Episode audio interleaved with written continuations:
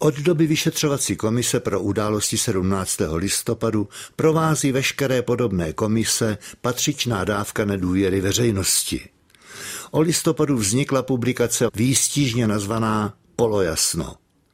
Aktuální komisionální řešení poslaneckou sněmovnou vyneslo zprávu z Hola Nenovou o tom, že při privatizaci majetku státu došlo k řadě excesů, chyb i zločinů. Najděte si a počtěte si.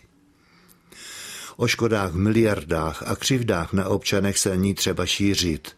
Je to píseň obehraná, která především zní v uších lidem na Ostravsku. V kauze OKD se už zřejmě nedá nic dělat, jak ujišťují právní expertízy. Otázkou zůstává, jestli se něco dělat dalo. Letitá prodlení a odklady neodbitně zůstávají k diskuzi. Stejně jako deklarativní jmenovité žaloby sněmovní komisí podané.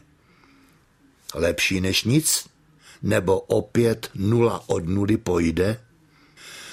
Když zasedli ke stolu slovutní mariášníci mého mládí, museli vzít na vědomí nepsaná, leč platná pravidla hry.